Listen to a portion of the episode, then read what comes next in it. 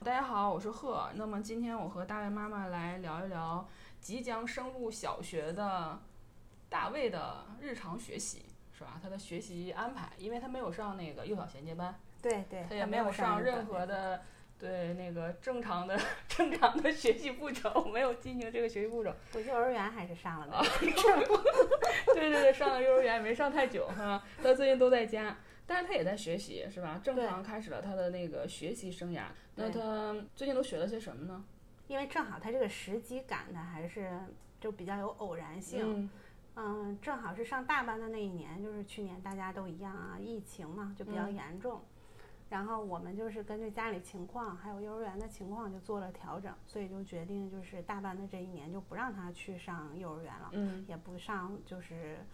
现在就是这些幼小衔接对幼小衔接这些嗯机构的课程了。因为我和他爸爸就是比较看重的是，就是在孩子成长的这个过程中是根据阶段性，就比如说某个阶段，就我们希望孩子就最看重孩子的是什么，你就嗯能够给予孩子最大收获的这个东西是什么。嗯像这个学龄前这个阶段，我们就是最看重的呢，就是孩子的就是身体健康，还有他最注重他这个体能这一块儿，嗯嗯就希望他能够在现在还可以时间很充裕的情况下，多多的去运动。就首先给身体打一个比较好的这个嗯，基础础，啊，嗯所以很壮，现在对，身体是革命的 本钱。很壮，对，每天都玩到很晚才回家，是 吧？嗯啊，所以这个优先肯定优先考虑的是一门运动类方向的这种哦，嗯就是兴趣也好，什么也好嗯吧。做了一些小了解之嗯后，我们就觉得根据大卫的这个他自己的身体素质也好，还有性嗯格特点也好，然后我们就选择了击剑这个项目。嗯嗯然后击剑的话，我是这么想的，因为我了解了之后呢，我觉得击剑这个运动最基础的阶段，它相对来说是比较没有那么枯燥，然后哦趣味性会很强。哦因为他会强调孩子就是和对手之间的这个实战的嗯之间嗯嗯，比如观察对方，你每一轮打实战的这个对手他都是不一样的嗯啊嗯，所以他这个趣味性，而且尤其男孩子嘛，可能更喜欢打打杀杀多一些，嗯嗯嗯平时就是也喜欢经常拿个棒子 呀，什么拿个枪什么对的，对 对，所以这回就是可以名正言顺的去打仗了。哦，对，我曾经记得我问过大卫，我说就是你现在最喜欢上的课是什么课？大卫说第一是击剑课，对嗯前期的像一些基本动作，练嗯步伐呀、嗯站姿啊这些，它都还是也会相对枯燥。嗯但只不过是比起来，就是嗯没有那么单一。嗯，而且像这个项目，就是对孩子，嗯、要求专注力啊，嗯然后动脑思考啊，嗯这些都比较要求比较强。嗯那、我觉得，无论是从他现在的状况也好，还是对未来他学习也好啊，做什么其他的事情也好啊，嗯都是会有帮助的。嗯嗯，所以就给他选择了这个击剑，然后正好他自己也非常喜欢。嗯，嗯那击剑现在是一周上几节课？嗯，固定吗？你们现在是？基本上吧，两到三节左右。哦，嗯嗯，嗯，除了击剑之后，大卫还学了一个嗯、呃乐器类，对学了一个大提琴。对，嗯，那为什么没有选择钢琴啊，或者是小提琴啊，或者是比其他的乐器呢？选择大提琴。因为我和爸爸都属于音乐零基础，嗯，就对这边真是比较空白。嗯就运动类呢，可能还比较擅长一些，嗯但这一方面确实是很空白。就之前也咨询了，就身边的这些妈妈们哦呐、还有好朋友啊什么的，他们的一些意见。其实从专业的角度来说，还是很多人建议孩子，就尤其是没有音乐基础和嗯家庭氛围的、嗯孩子，还是从钢琴开始学起。嗯因为说钢琴，首先它是一种乐音，就是不、哦不管你怎么弹，它的声音都是悦耳的，哪怕没哦有调子，至少从陪练的角度也好，从孩子哦自身的角度也好，他可能接受度更高。你嗯可能小手随便弹一弹，就有一个小曲旋调律在，嗯对，就有这个旋律在。然后说弦乐呢，本身可能对音准呐、各方面嗯要求都比较高，可能说尤其像小提琴，其实大提琴相对小提琴要容易很多。哦简单一些，所以进度会稍微快一些。说长时间都是在就是拉锯的阶段，嗯就可能会比较噪音嘛。嗯嗯但是我们为什么最后还是选了大提琴呢？就是确实遇到了一个非常好的老师，这个是非常哦关键的。再加上就是爸爸是一直非常喜欢大提琴的，哦对，其实我是之前。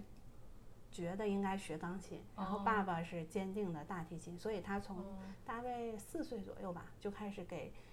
给大卫进行洗脑，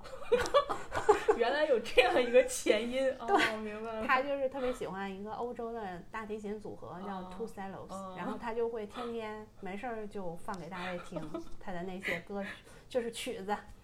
他们演奏的那些曲目，然后哎，大卫就是一直被熏陶、熏陶、熏陶，所以在遇到这个老师之后，然后我们也征求他意见，我问的时候，我说大卫是学钢琴还是大嗯提琴呢？他就是自己毫不犹豫的就选了这个大提琴，嗯，嗯。完之后，大卫前段时间学琴的这个是还有一个小小的一个小成绩，就去音乐厅做了一个演奏的一个演出，是吧？嗯，对对对、嗯对，这件事我看他还是挺重视的。对，非常重视，这个超出了我们的意料。嗯因为这个首先是感谢老师，老师因为老师非常信任他，就是嗯这种信任，我觉得有的时候力量很神奇嗯嗯嗯，啊、可能是他不一定真的就是能够做到，或者是是或者是能做的那么好。他身边权威的这种长辈的这嗯种、这种角色吧，嗯在鼓励他，比如告诉他你可以的，你能做到。哎，慢慢慢慢，他可能真的自己就就就真的能做到。就确实对于他来说，学琴时间不长，然后参加那个演出是有很大难度的。嗯嗯，所以我们呢，就是 就是给他加大了那个练习的程度，就在那准备演出前半个月左，呃，因为他前要前他一要个达月左到那个右。演出的要求，才能上那个上那个对演奏对厅，是吧？对就是对这个事儿也不不一定，就你达到了你才能去，你对达不到这事儿也可能就是嗯不对，能就去是了说白了，他自己就是都觉得说滥竽充数也是要有点水平的， 就是我不能随便就去。哦，是明吧白是明这白样明的白那之前是每天练习一个小时，那对嗯为了这次演出，他每天练习多长时间？就是最长的时候会到四个到五个小时，但我给它拆分成上午和下午来进行。啊，分啊就分开两个时对段，对上午对两小时，下午两对小时。对，但是这个事情首先我是这样的，我是跟他确认了，嗯嗯我说大卫是不是你就是想不想去参加这个演出，嗯嗯然后把这个演出呃大概的这种，因为他没参加过嘛，就嗯大概的这种感觉形式和对感觉跟形他式说和了感一觉下跟他嗯形容了之后，然后他说他表示他想去嗯啊，而且很想去，嗯然后我就跟他说了，我说那如果想去的话呢，就咱们现在就是需要做出很多很多的努力。嗯首先第一个要做的就是练琴时间得加长。嗯我说这尤其就是最近的这一周会非常非常辛苦。嗯，他就问我怎么辛苦，没有预感到这个多辛苦。我说我说练琴时间会加长，嗯问我那有多长嘛？嗯我说大概四到五个小时吧。嗯我说但是就是这全程，我说我肯定是陪伴。嗯，就是嗯妈妈陪着你一嗯起，咱们把这个就是挺过去，咬咬牙挺过去嘛，嗯嗯嗯，挺先过试一周，挺挺过去了 吗？先试一周。哎，前面的两天还嗯都很不错，就是动力也很足，但可能到了第三天，确实到了一个崩溃的边缘。 就实话说，当时我也有点，嗯就是有点有有点儿就是嗯挺郁闷的，嗯，因为毕竟。有一点点强人所难了，说实话，嗯就对有点就是赶鸭子上架的那种意思。然后呢，第三天的时候，因为每天都需要拍一下视频，然后给嗯老师看一下嗯嗯他这个情就是况什么样的，对到进什度，么阶对到什么哪阶地段了方还需要。嗯嗯再改进呐、不足啊，嗯或者是有没有错误的地方。啊，那老师确实很负责任。对，而且这个我插播一嗯下啊，就老师给他这个机会，老师其实不是说一定要强迫他去嗯怎么嗯怎么样的，嗯也不是说不知道他的能力在哪里，硬要。老师跟我说的很明白，老师说的。不是因为任何，只是觉得就是学琴的孩子在刚刚开始的时候，如果能有这样一次机会给到他，就对他以后这个学琴的路会影响非常正向。嗯啊嗯是不是会嗯让这他个我对能明白。对，让他对这个学琴的理解就瞬间他就不一样了，嗯因为嗯他这不是一个就是大提琴嘛，他不是说独奏或者什么曲目，它是嗯一个就是其中有扬琴呐、有低音提琴、嗯大提琴，然后还有打击乐，他们之间一个像小乐团的这种形式。嗯嗯所以说是会让他对音乐的，就是打开一个新的那个理解的大门，嗯就是嗯接触他之前没接触过的东西。嗯所以我就是这点上非常非常感谢老嗯师。就开始开始了第三天的练习。对，然后呢，在我准备给他录这个视频的时候，他也哎这一遍曲子拉的，自己他当时是尽全力拉的也不错，嗯但是我就突然发现我并没有摁那个红色的开始按钮， 棒棒的。 然后呢然后嗯他就问我妈妈录完了吗？嗯我就告诉他没录上，然后当时他就崩溃了，嗯这可能就这就压死骆驼的那最后一根稻草。积压太久了。嗯，对，当时瞬间就哇就开始大哭起来。嗯他从小到大情绪一直很稳定，就从来没有过这种崩溃的情况啊！是是是就在在那一瞬间就一下就爆发，肯定是我得承认错误嘛，嗯这确实是我的疏忽啊。然后我就开始，但是也没跟他说太多，这个嗯情绪发泄，我让他自己发泄吧，发泄够了然后再交流吧。嗯然后发泄够了，哭够了，就这一天的练琴就结束了。嗯然后结束了之后，晚上睡觉前我跟他聊天儿，然后我就说了，我说今天就是最难过的一天。嗯我说因为前面两天其实都还行，嗯就是到第三天为什么会觉得太难过？我说这就是到了咱就是一个瓶颈期。嗯我说妈妈也觉得就是压力也很大，不光是你压力大，就是我们都是压力很大。我也说我也要崩溃，嗯我说但是咬咬牙咱们挺过去，没准明天早上起来，哎，你就觉得心情挺好的了。嗯就这事儿就又不像说那么难，那么过不去了，他也都能听懂了，反正。然后 第二天早上就起床之后，第一件事儿就是跟我说了一段话，坐起来了之后就跟我说，说妈妈，我想明白了。我说你想明白什么？这嗯大清早上就发什么感慨 呢？跟我说，我昨天我就想明白了，我昨天练琴的时候啊，那个哭最后，我其实就相当于我要过一个悬崖，嗯然后呢，悬崖对面它是有路的。然后我要是昨天放弃了，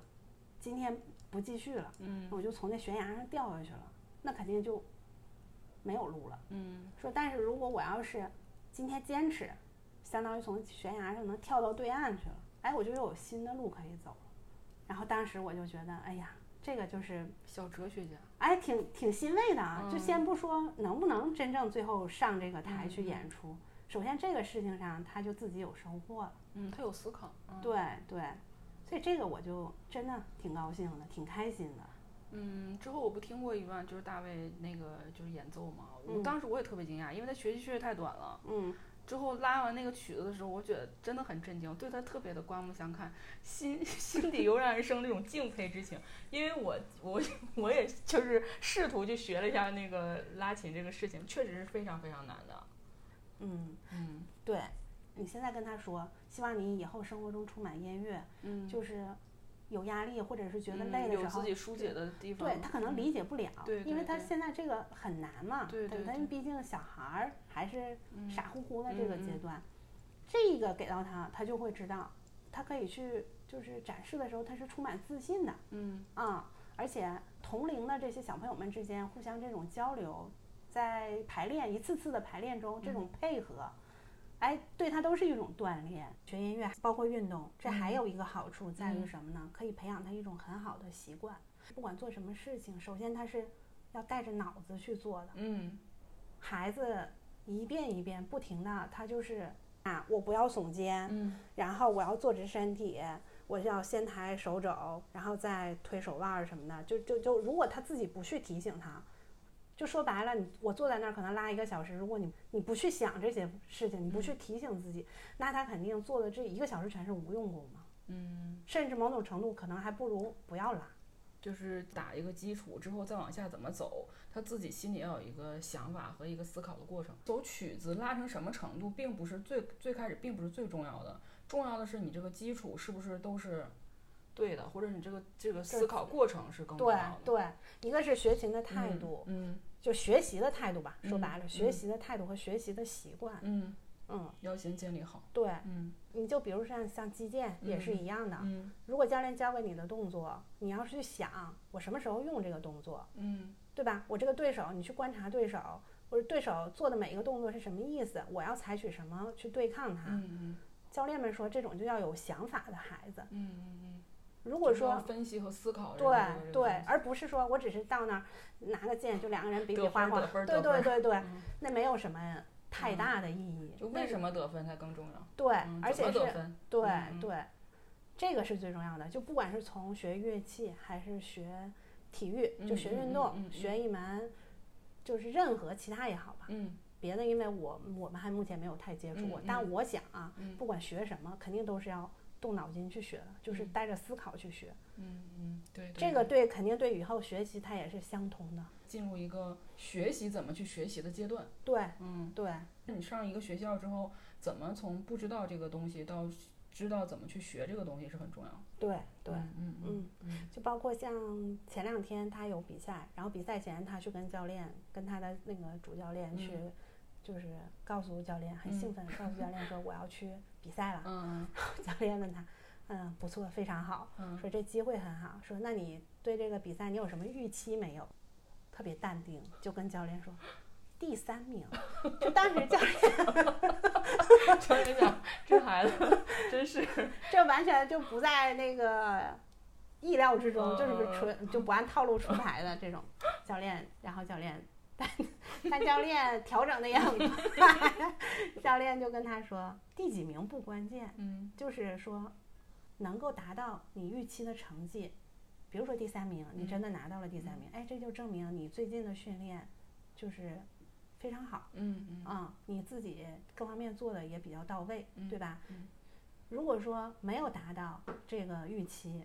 那就说明什么呢？你回来要继续努力。那就说明就是其他的小朋友比你就更努力赢了的小朋友、嗯人家做的可能训练比你更好，嗯嗯，就证明你平时练习的时候有做的不到位的地方，嗯，这是个老吧？师也很好。嗯。啊、他强调了你在学习过程中的努力程度和付出程度，而没有强调你的天分。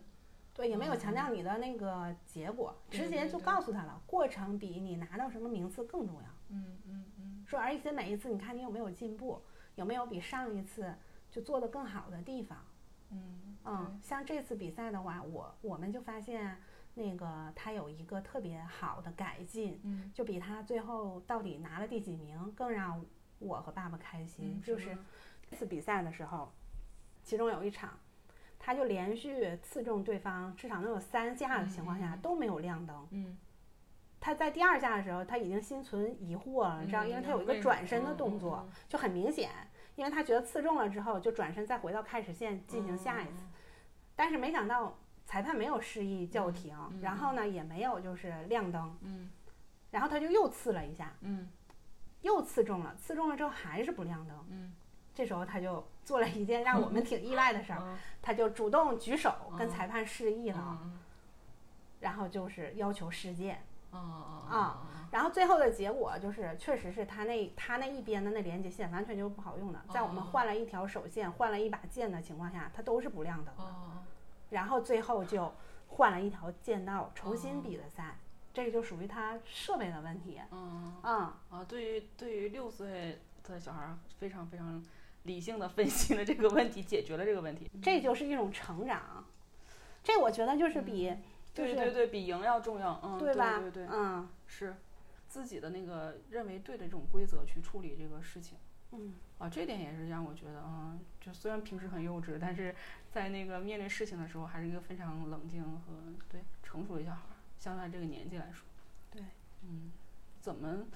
你觉得是他性格的问题吗？还是有什么别的原因呢？性格肯定是有一方面吧，嗯嗯就是先天性格，就像你们之前聊到的，嗯什么质什么质的嗯嗯孩子，嗯嗯嗯气质类型不一样嘛。随着这种教育理念越来越先进，就对嗯越来越多了啊，对你就会觉得。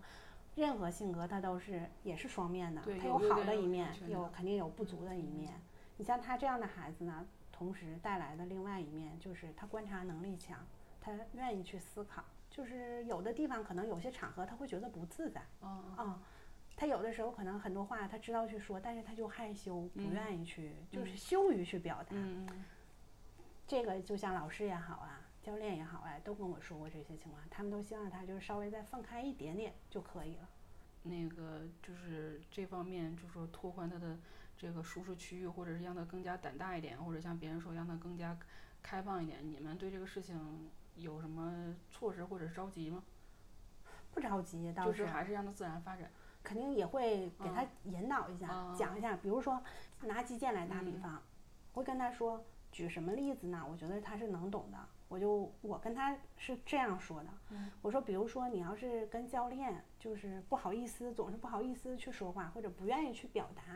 我说会造成一种什么情况？比如说步伐，或者是弹跳步，可能是教练教给他的一个基建上的一个步伐，希望他在实战中就是就要用到这个弹跳步。我说，如果你做不出来，你可以去跟教练说，我可能做了弹跳步，我就顾不上我手上，或者是我就想有点想不到乱，动作想嗯对我就想不了，就不能那么专注的去嗯观察对嗯手。嗯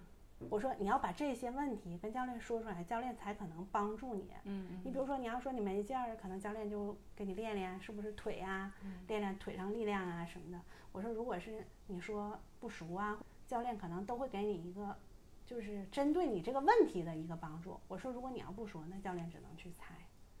就是你们对这件事情，还是说给他一个引导的办法，或者给他一个解决的一个提示，对让他尝试着去这样解对决他对之后遇到的这些问题，对让他尽量去表达自己的想法，多跟人对产生链接这种这种情况，或包括你该怎么去表达，你对们现在是要告诉他这些事情。对对，嗯为什么要去对表达？就是嗯是有害羞，这个我知道嗯哦你害羞嗯，。你先理解他。对嗯，但是是不是在这种情况下，一点一点去克服一下这个小嗯害羞嗯嗯嗯。啊？因为告诉他为什么去克服嘛。如果嗯你说我单纯的只是告诉他，我知道你害羞，但是你还是必须你得去说，哦嗯那这样呢，好像又有点儿强他所难了嘛。嗯嗯嗯啊，会嗯给他造成就不必要的这种压力。对。嗯对其实对孩子，我我始终觉得孩子不是说一定要跟他讲什么大道理，嗯而是就把他当一个成年人，就是你跟大人怎么说话，跟他怎么说话就可以了。你要是总跟他说不行，这个不可以，那个不可以，你不告诉原因，对，不告诉他原因，其实他永远是懵的。嗯对，所以就是拿他当一个